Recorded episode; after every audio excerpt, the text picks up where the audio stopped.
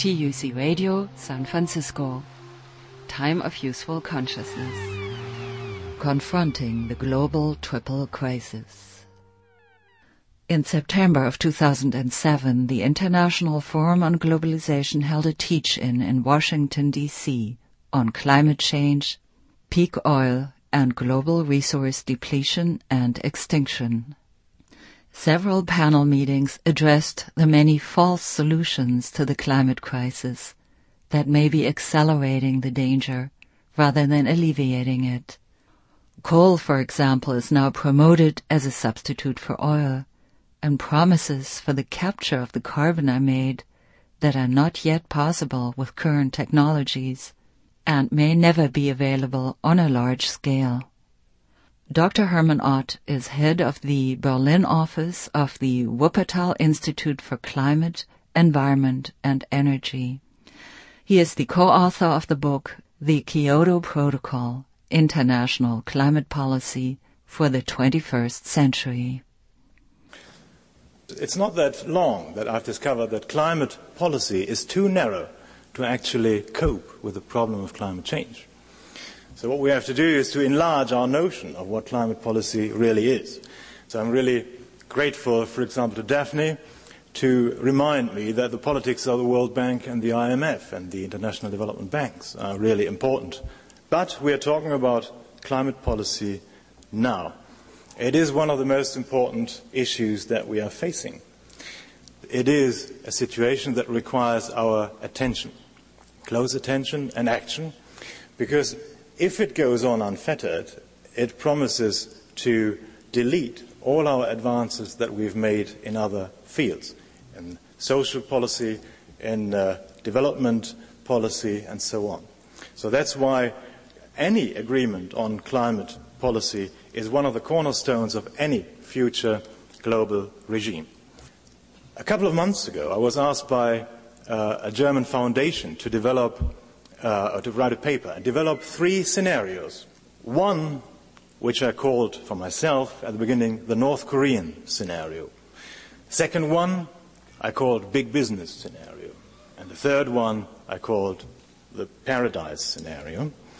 North Korea, which is officially called business as usual. So we are not doing anything. The international negotiations fail because the US is not integrating into the regime. In the global south, the leaders are uh, relentlessly defending their own innocence. We haven't done anything. It's you. So you have to act. We have to develop first. Our people are hungry. So there's no agreement in Bali. There's no agreement on post 2012.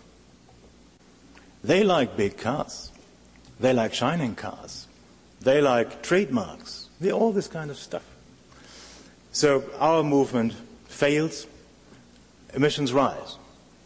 Why do I call it North Korea? Because it will lead to a society, to a global society, with a very, very small elite of affluent people. Affluent in terms of finances, but also affluent in terms of emission rights. And it will lead to 99% of the global population, which is diminished it's not the six or nine billion. It's much less. It will lead to 99% of that population living in absolute poverty and misery. This sounds like science fiction, I know, but it could become reality. On the other side, we've got what I call the eco-fair scenario. Everything works out.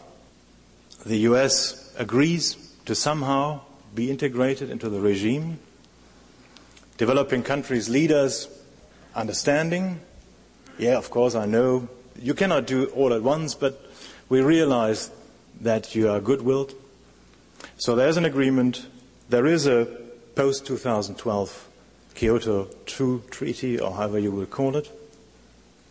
There is um, a rise in, in renewables. We had 18 gigawatts of windmill, uh, wind energy increase in about eight years. This is an amount of electricity that we could not have uh, newly built with conventional power plants in Germany because it's, it's just extremely fast. And 15 countries around the world have copied our feed-in law. The Chinese didn't do it. It was stopped at the ministers' level because the Chinese actually were afraid that it worked too well and they couldn't control it. So they introduced a quota system. So you can actually, with small money, and that's the kind of core of that idea, you can, with lots of people investing small amounts of money into renewable energy, you can, you can achieve more than large corporations um, investing uh, billions of dollars on their own.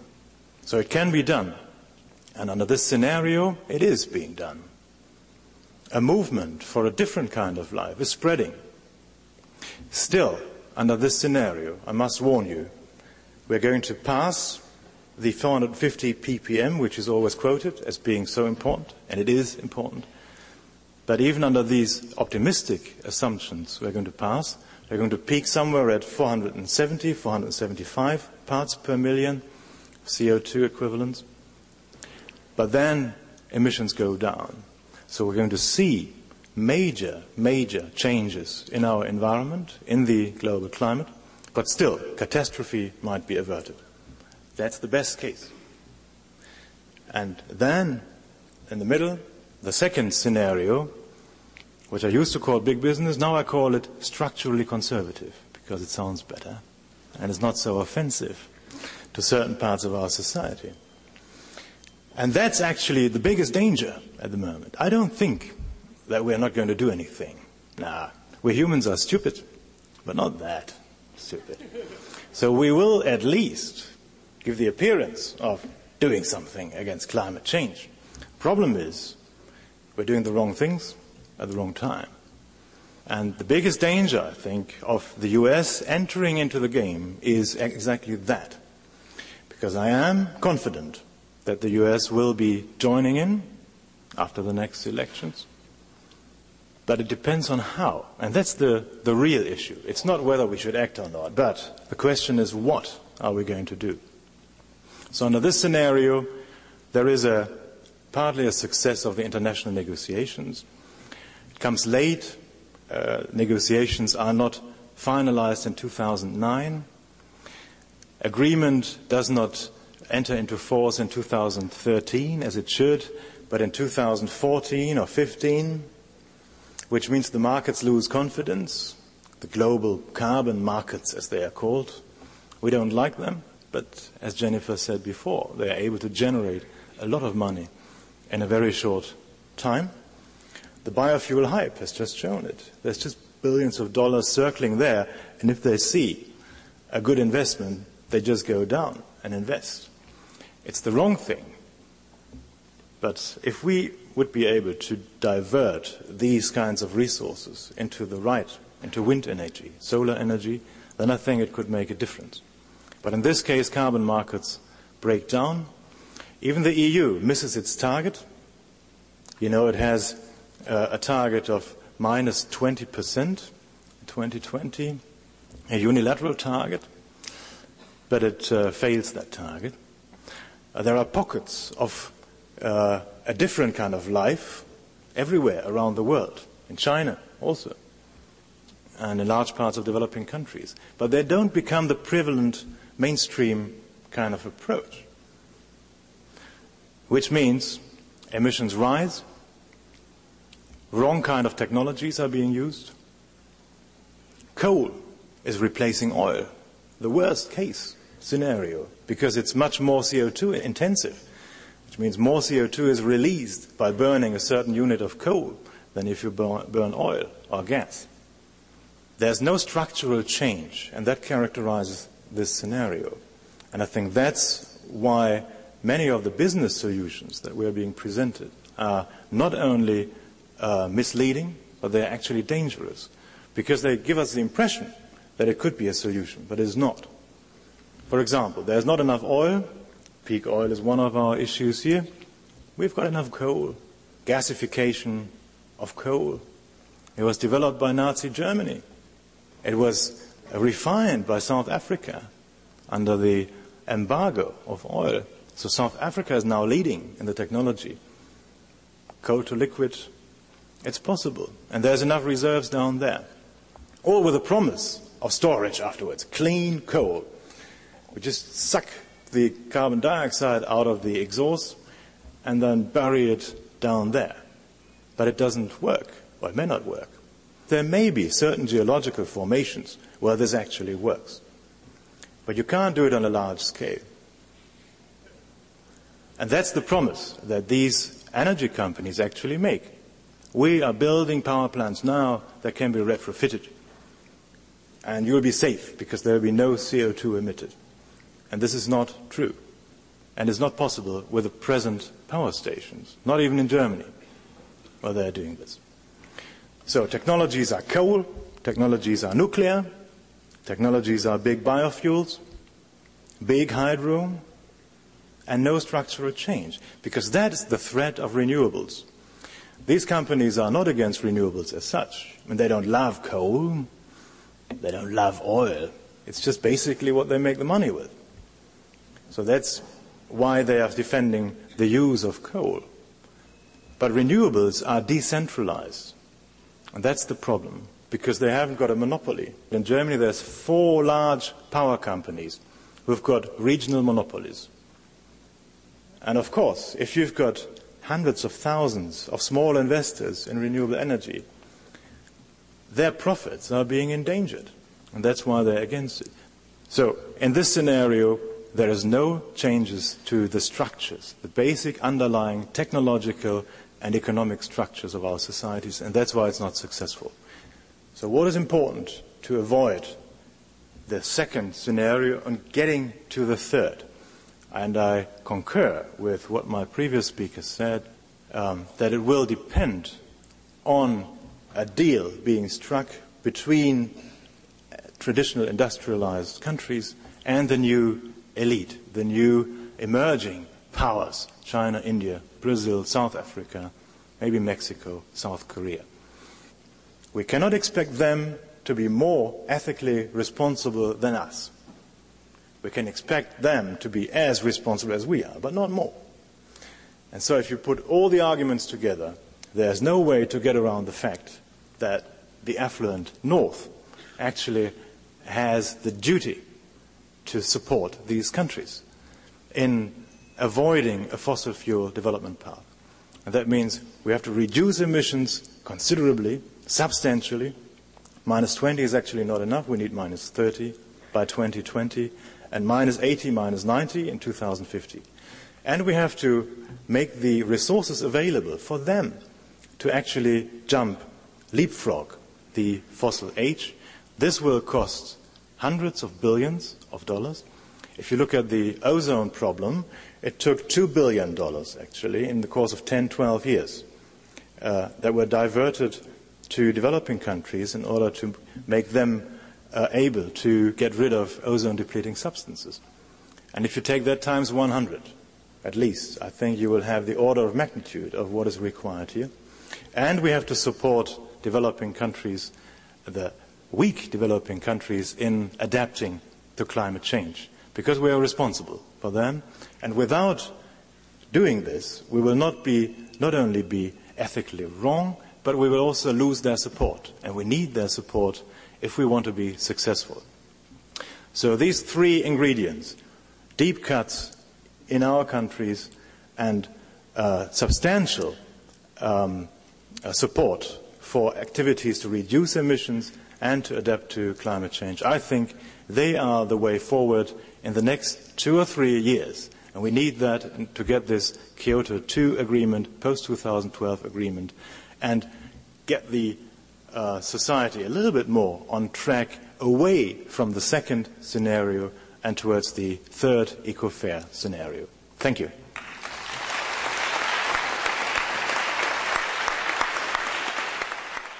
That was Dr. Hermann Ott, head of the Berlin office of the Wuppertal Institute for Climate, Environment and Energy.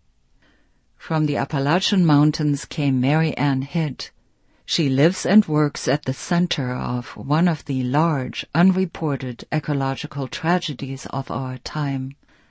In surface mines, some the size of New York's Manhattan, whole mountain ranges are blown off to strip mine the coal. Here's Mary Ann Hitt.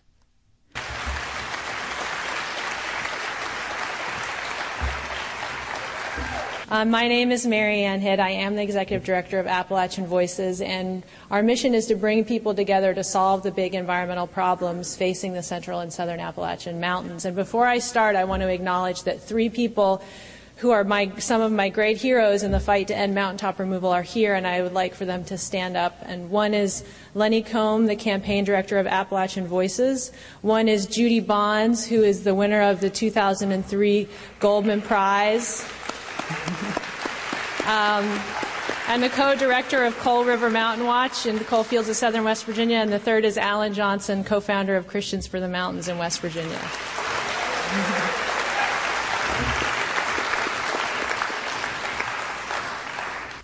Mountaintop removal mining, I'm going to tell you what it is, what the impacts are, and where it's happening, and why those of us who are working on it are very concerned about clean coal. Um, mountaintop removal mining is a form of mining where instead of taking the coal out of the mountain, they take the mountain off the coal. Um, the coal is in the mountain, kind of like layers in a cake. And what they do is they drill holes, they fill them with explosives, and blow the mountains up and shovel everything that's not coal over the side. They take that rock and they bury the streams, and to date, um, oh, somewhere in the neighborhood of 1,000 miles of streams have been buried, a million acres have been destroyed, over 470 mountains have been blown up in four states. This is done by huge equipment that does the job that was normally done by many hundreds of people. This is a drag line that is over 20 stories high. And once the coal has been removed, they have to remove everything that isn't coal and they wash it with all these toxic chemicals. And this sludge that they leave behind is stored in earthen dams, hundreds of them all throughout Appalachia, some of which are larger than the Hoover Dam. And then the coal is shipped out to provide electricity for all of us. Half of our electricity in this country comes from coal. So there are about eight major impacts of mountaintop removal that I want to run over with you briefly. And the first is it's a major environmental justice issue. Um, it's happening in one of the poorest regions of the country. It's wiping out entire communities and entire culture, and that's why I, I bet you 20 bucks at the back of Judy's shirt says Save the Endangered Hillbillies. and there's a reason for that. As coal production has stayed pretty high in West Virginia, the mining jobs have been on a serious decline. Again, this is highly automated, and you'd think with all of this great wealth in West Virginia, the streets of the coal fields would be paved with gold. The mined areas overlaps with the, the poorest areas of the whole entire Appalachian region, where mountaintop removal is happening, the highest rates of poverty. It also overlaps with the highest rates of unemployment, the lowest levels of high school completion, the lowest per capita income, and it's the one part of our region that's actually losing population. So clearly, the great wealth that's coming from this is not benefiting the people who live there by and large.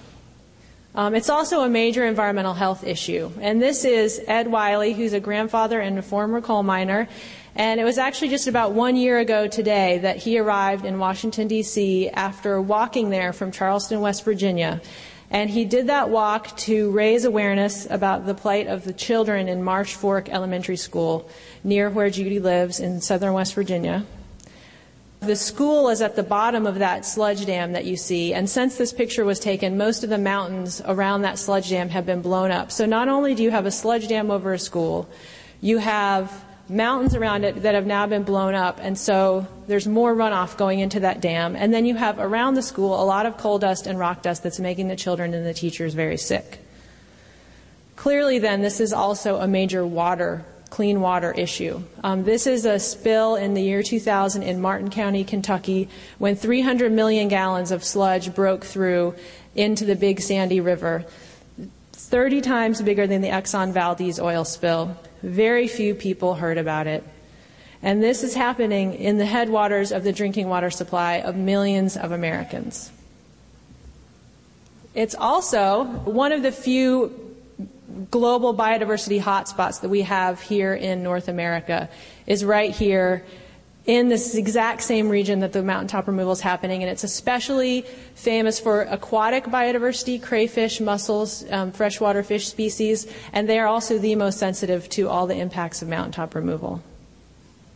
Um, it's clearly very tied to energy policy, energy use, and climate change.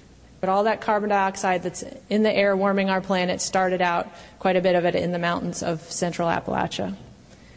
And finally, it's a landscape and a land use issue. And if you care about places in this country, then there are a lot of places with coal under them. And if we're willing to blow up some of the oldest mountains on Earth, hundreds of them, you have to fear for all the other places in this country that have coal underneath them.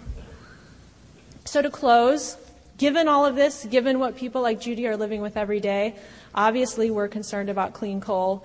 Um, and I'm going to go through three concerns that we have. Before I do that, I just want to tell you what is meant by this term clean coal. Clean coal doesn't have anything to do with the mining process. It has to do with the burning process. And generally what people are talking about is gasification and sequestration. Gasification is the way that you burn it. So normally you're basically burning pulverized coal dust in a traditional coal-fired power plant. What they do with gasification is they're heating up the coal and adding some oxygen and creating a gas that they burn instead. Then it's easier in that process to separate out the carbon dioxide. Once they've separated out the carbon dioxide, they have to do something with it, and the idea is it will be put underground or under the floor of the ocean. And there are some IGCC plants out there in existence in the world today, a few. They're much more expensive to build than traditional coal fired power plants. There is no large scale sequestration going on today, and people say it's 20 to 30 years out at the best if it's ever going to happen. So, given the massive impact of coal mining on our region, um, I always tell every audience I speak to that you need to read Big Coal. I think it's one of the most important environmental books that's out there today. I think his point is very concisely put here that this, this is a giant carbon anchor that's slowing down the transition to cleaner forms of energy. And American Electric Power, they see gasification as a way to keep coal in the mix. Global warming legislation is coming down the pike. Carbon taxes, carbon caps, something is coming. The coal industry is trying to stay in the game in a carbon constrained world. And they see we believe they see gasification as a way to do that. And we also believe it's like if you've seen the movie Who Killed the Electric Car, and the way they talk about the hydrogen car is always dangled out there as this possibility at some point in the future that's maybe going to come to pass. And so in the meantime, we don't really have to do anything because we're working on the hydrogen car. We feel that same way about gasification and sequestration. It's this 20 or 30 years out, we promise coal is going to be totally clean, but for now, guess what's on the drawing boards nationwide? 150 new coal-fired power plants, the vast majority of which will never, will not be gasification plants and have no hopes of sequestering the carbon dioxide. Our second big concern is it's going to have a disproportionate impact on the mountains that really can just not take anymore and our communities that cannot take anymore. Any new mines in Appalachia are going to require more mountaintop removal, deeper mines, increasingly severe environmental consequences, and increasingly unsafe conditions for miners. And if you build a new coal fired power plant, you can't just get the coal from wherever you want all around the whole world. The railroads are how the coal is shipped, and the railroads mostly can't ship much more coal than they're already shipping, and people aren't building a whole lot more railroads, if you hadn't noticed. So if you build a new coal plant in the east, you're locking in a new 50 to 100 year demand for coal right in the back door of the mountaintop removal region, and the pressure to get that coal through increasingly destructive, increasingly unsafe mining methods is just going to go up and up and up and up with every new coal plant that's built, especially in the eastern United States. This is a technical solution to a political problem, and the political problem is the unchecked power of the coal industry in our government. And ultimately, their objective is to get as much coal out of the ground as they can and burn it as cheaply as they can for as close to forever as they can. That is their job. And 30 years ago, we tried to solve this political problem, which was at that time strip mining, with the passage of the Surface Mining Act. And this is what we have in Appalachia 30 years later insane levels of strip mining. This is a picture of the harsh reality of what happens when the coal industry does their business according to our technical fixes. So even if this region and even if mountaintop removal are not a priority for you, I would argue it's my closing point, that mountaintop removal is one of the most powerful wedges that we have in challenging the unchecked power of the coal industry because people understand that this is not right. Just like the Exxon Valdez shined a light on the unchecked power of big oil, mountaintop removal shines a light on the unchecked power of big coal, and it's not something that many people are very aware of. People look out their window and they've heard about global warming, but everything is really fine. It doesn't seem like an immediate crisis in their life. They understand that this is not fine, that this is not okay. And we should not underestimate the public outrage that this kind of mining can generate and the public support for energy reform that it can generate and the public support for finally reining in big coal. So thank you very, very much.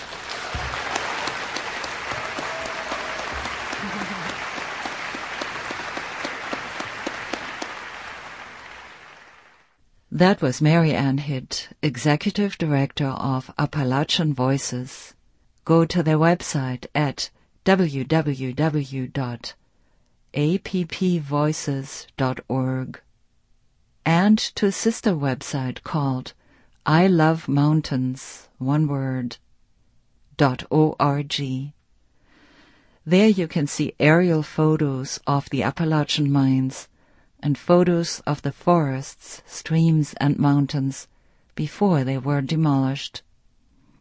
Mary Ann Hitt and Dr. Hermann Ott were recorded at the Confronting the Global Triple Crisis Teach-In, organized by the International Forum on Globalization in Washington, D.C. in September of 2007. These and other panel talks of the three-day teach-in are posted on the IFG website at ifg.org.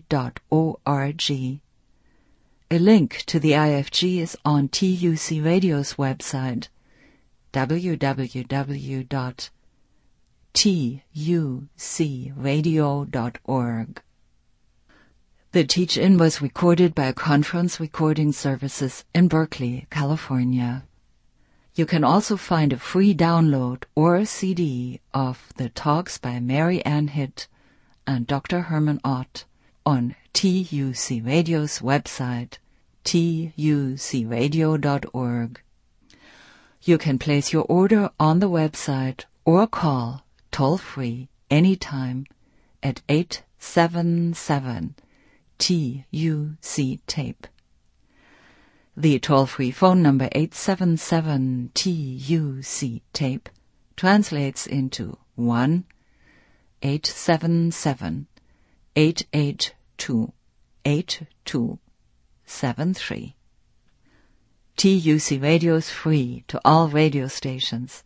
Your order or your donation are the only support and are essential in keeping TUC Radio on the air.